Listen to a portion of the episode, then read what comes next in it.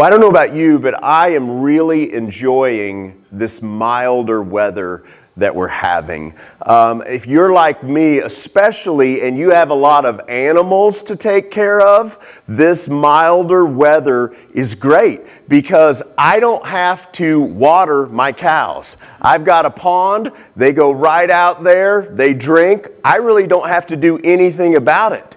But it wasn't long ago, a few weeks, that we were hitting some sub zero temperatures, and guess what? The pond was froze. And so I had to get water to the cows. Now, here's the other part of this.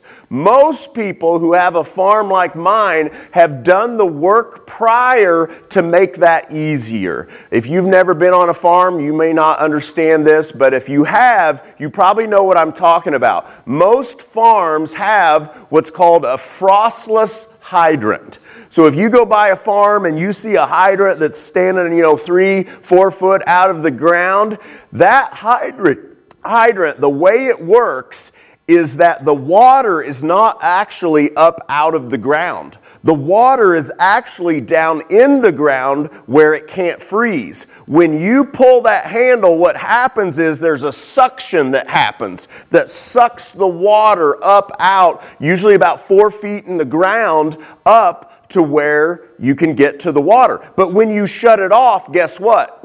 A regular hydrant, the water just stays right there at the knob. In a frostless, it goes all the way back down to the ground. Well, you know what? I knew I needed one this summer. But life was so busy. There was so much going on. And I really just didn't think I had the time to put the work plus the money that it would take because I was going to have to dig this trench all the way from the highway. And if you, those of you know where I live, I've got a pretty long driveway. I was going to have to dig this long trench. I was going to have to put all the money into the piping and the, uh, you know, the hydrant and, you know, all of that. And I was just like, you know what? It's going to be fine. I mean, we really don't have that bad of weather around here, right? Well, then it hit, right?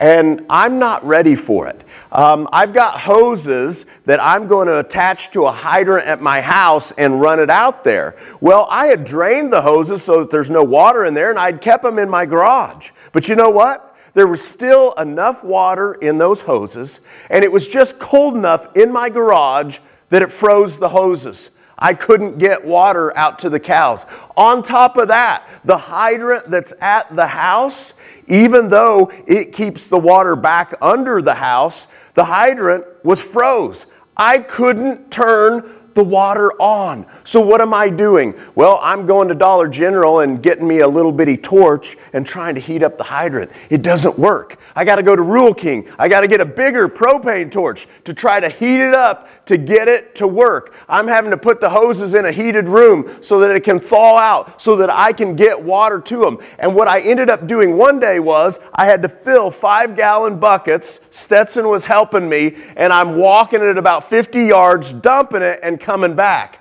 That's for 12 cows. That took a long time.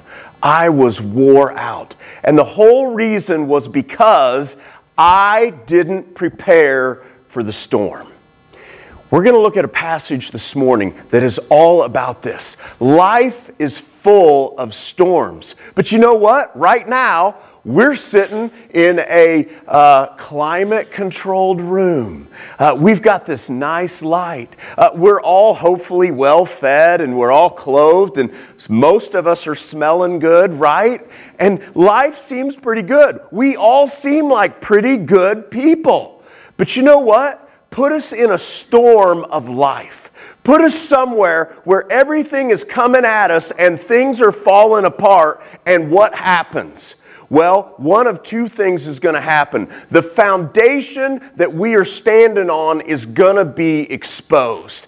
If we have not dug down through our sinful nature to the bedrock of Jesus, that is going to come out. And what's going to come out of that is destruction. Things are going to fall apart. And you know what I'm talking about because all of us have been through this. We've been through storms in our life where things in us got exposed. And I want you to know this morning that Jesus is doing that for a reason because you were meant to be bonded with Him. And He is trying to expose that the foundation that you are on, if it is on anything other than Him, will not survive the storms of life. It is an act of grace on his part. I want to look at a passage this morning that talks about this very thing. It's found um, in Luke chapter 6, verses 46 through 49. Luke chapter 6. And there's a passage much like this in Matthew chapter 7 and I'm also going to look at some of that later on. But here's where we're going to focus Luke chapter 6, verse 46. Um, Jesus was speaking about a lot of different things in here. And in this section, he's going to talk about this um, building on the foundation of Jesus. Verse 46 says this So why, and this is Jesus talking, so why do you keep calling me Lord, Lord? When you don't do what I say. I will show you what it's like when someone comes to me, listens to my teaching, and then follows it. It is like a person building a house who digs deep and lays the foundation on solid rock. When the floodwaters rise and break against the house, it stands firm because it is well built. But anyone who hears and doesn't obey is like a person who builds a house right on the ground without a foundation. When the floods sweep down against the house, it will collapse into a heap of ruins. Now, some of us here grew up in church, some of us didn't. If you grew up in a church, you probably sang songs and heard nice little stories about, you know, building your house on the rock and when the storm came, you know, it stood and all that stuff. But what does it really mean for our life? I mean, eh, you know, I mean it sounds, you know, quaint and all that. What does it really mean? I want to get down to what Jesus is really talking about here. And in order to do that, first of all, that first verse there where it says, So why do you keep calling me Lord, Lord when you don't do what I say? In the Matthew passage, it gets deeper into what he's saying there. So I'm going to flip back to Matthew chapter 7. Um, and I want you to hear what he says in verse 21 through 30, 23, because he, he talks more about what he's saying when he's addressing these people that say, Lord, Lord, but they don't do what he says. He says this Not everyone who calls out to me, Lord, Lord, will enter the kingdom of heaven. Only those who actually do the will of my Father in heaven will enter. On judgment day, many will say to me, Lord, Lord, we prophesied in your name and cast out demons in your name and performed many miracles in your name. But I will reply, I never knew you. Get away from me, you who break God's laws. So here's what he's talking about when he's talking about those people who cry out to him, Lord, Lord. These are people who claim to follow him, okay? They speak his name. If someone asks, you know, are you a follower of Jesus? Yes, yes, I'm a follower of Jesus. As a matter of fact, I'm involved in all of these good works. And they listed a bunch of good works. And so maybe you could do that. You could say, well, I do this and I do that. And, and many times the mentality of people is that the way that you get to heaven is you try to do more good stuff than bad stuff. I just want you to know that is not scripture, that is not Jesus at all. It's not it at all. There's nothing that you can do to earn your salvation. It is a free gift. And scripture declares that all of us, every one of us, are, are wretched, okay? We need a Savior. And so the way that we enter heaven is by receiving Christ but here's what that means it means really making him Lord, which means he's in charge and I do what he says. So if he says, Kirk, do this, I do it. If he says, Kirk, don't do that, I don't do that. Now, I need to also share with you this. Every one of us are in an internal war in ourselves. Even if you've accepted Jesus, that means that you now have the Spirit of Christ and you don't have to follow evil. That's what it means. But you also need to know this you still have a sinful nature that is constantly at war with the Spirit. And so sometimes, even though you want to do what God is saying, you choose to do wrong. That is me as well, okay? So I want you to know that right off the bat. So we're not talking about people who walk perfectly because there's no such person. Jesus is the only one, okay? So I, I want you to know that because don't let the enemy use that to scare you away like, oh, I can never be that person. Welcome to the club. I can't either. But what I also know is this that when I say yes to Jesus, what happens is, and, and I genuinely try to follow him. I don't just say, forget you, I'm going to do what I want. When I genuinely try to follow him, his spirit empowers me and transforms me. And I go through this process of him setting me free, setting me free, setting me free, and providing victories in my life. But here's what he's talking about with those people. Those were people who there were certain uh, things that Jesus said they weren't even trying. They're just like, I don't care. I, you know, I'll try to do these good things, but, but this over here that you said don't do, whatever, I, I'm just going to go do those things. And why do we do those things? Well, here, here's one of the things that we hear in the church today. Uh, we hear, well, I was just born that way. I, I, I, just, I was just born that way. You know what? I totally agree. you want to know how I was born? Number one, I was born a murderer. For real. I was born a murderer. Here's what I mean by that. Without the Spirit of Christ, without the Spirit of Christ in me, I would be a murderer. There's no doubt. How do I know that? Because of the way I'm wired. The way I'm wired is that if somebody challenges me and they don't back down, you know what? One of us is going to die without the Spirit of Christ. I, I, some of you can't relate to that because you're a peacemaker, you just whatever.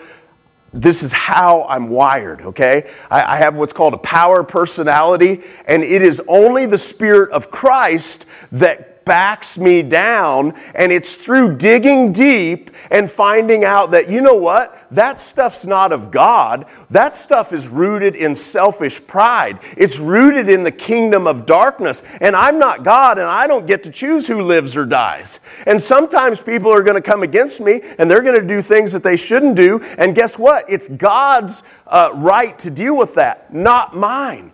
The only thing that I get to do is, is to do what he says. But how do I get there? I've got to dig down deep through the sinful nature and I've got to say yes to Jesus.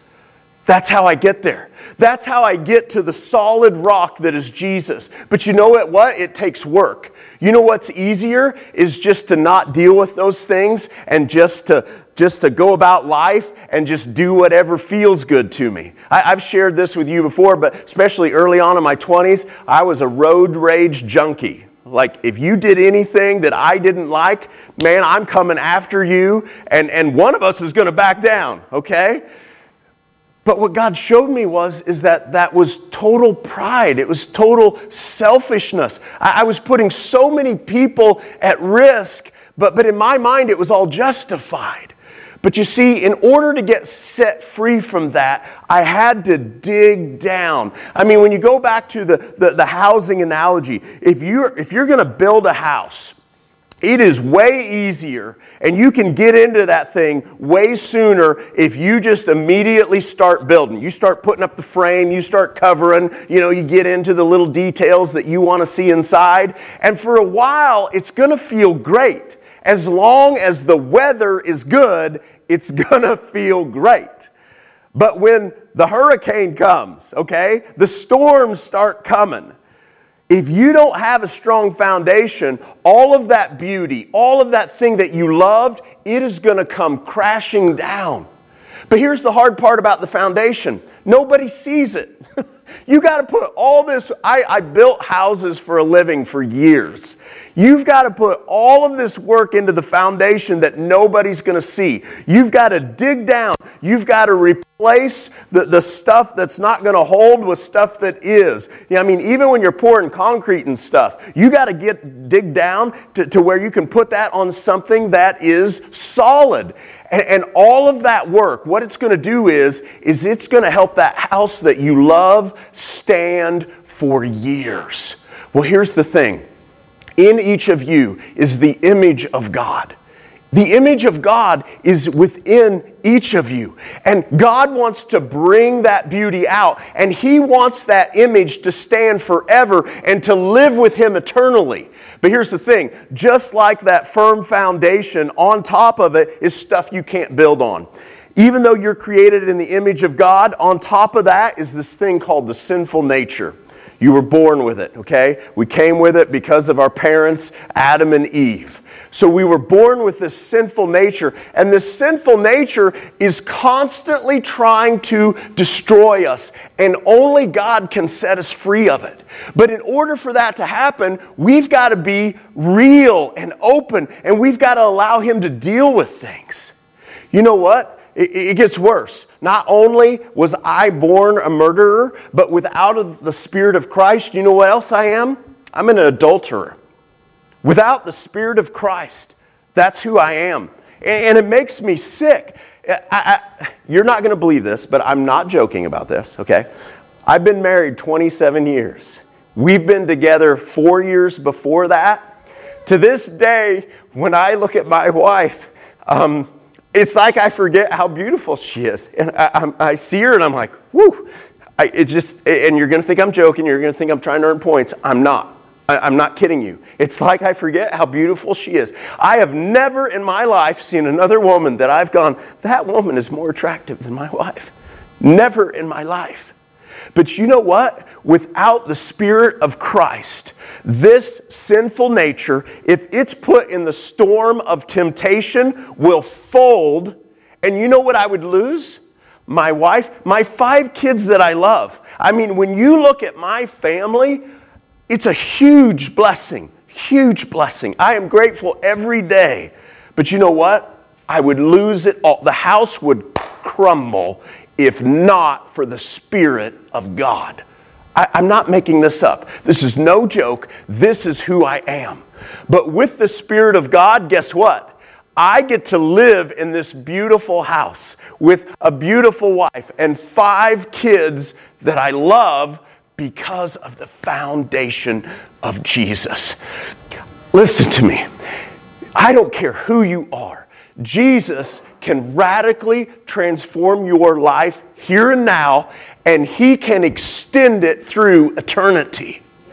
But if you arrogantly think that you can go about life without submitting and surrendering to Jesus, you're going to be like those other people who call out, Lord, Lord, and you point to some of the good things that you did in your life, and Jesus is going to say to you, I never knew you. Why? Because you didn't do enough good things? No, because you didn't surrender. You, you didn't want to dig down through the deep and nasty. You, you, see, each one of us, you may not be able to relate to the things that I shared to you because th- those are, you know, and I've got plenty of others, but all of us have stuff. All of us have stuff of the sinful nature that the Lord wants to dig through, and He wants to replace that with the Spirit of Christ.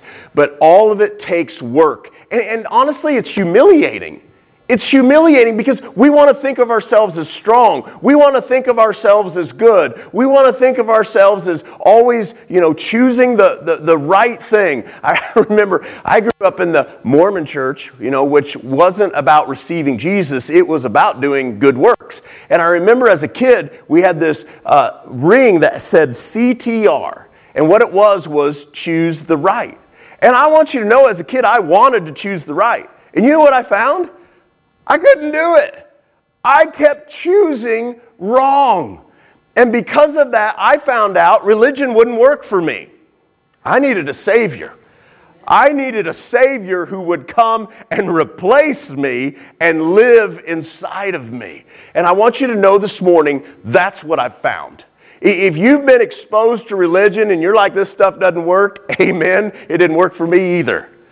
But I got to tell you, what I've found is that Jesus is real. Like, it, it, Jesus isn't just something that people talk about, Jesus is real okay? And I, I hear from him every day through his word. He guides me in my life, and without him, I just cannot imagine. I know where I would be. I would be in a grave or in a prison. That's where I would be. But with Jesus, with Jesus, I'm pastoring a church. How crazy is that?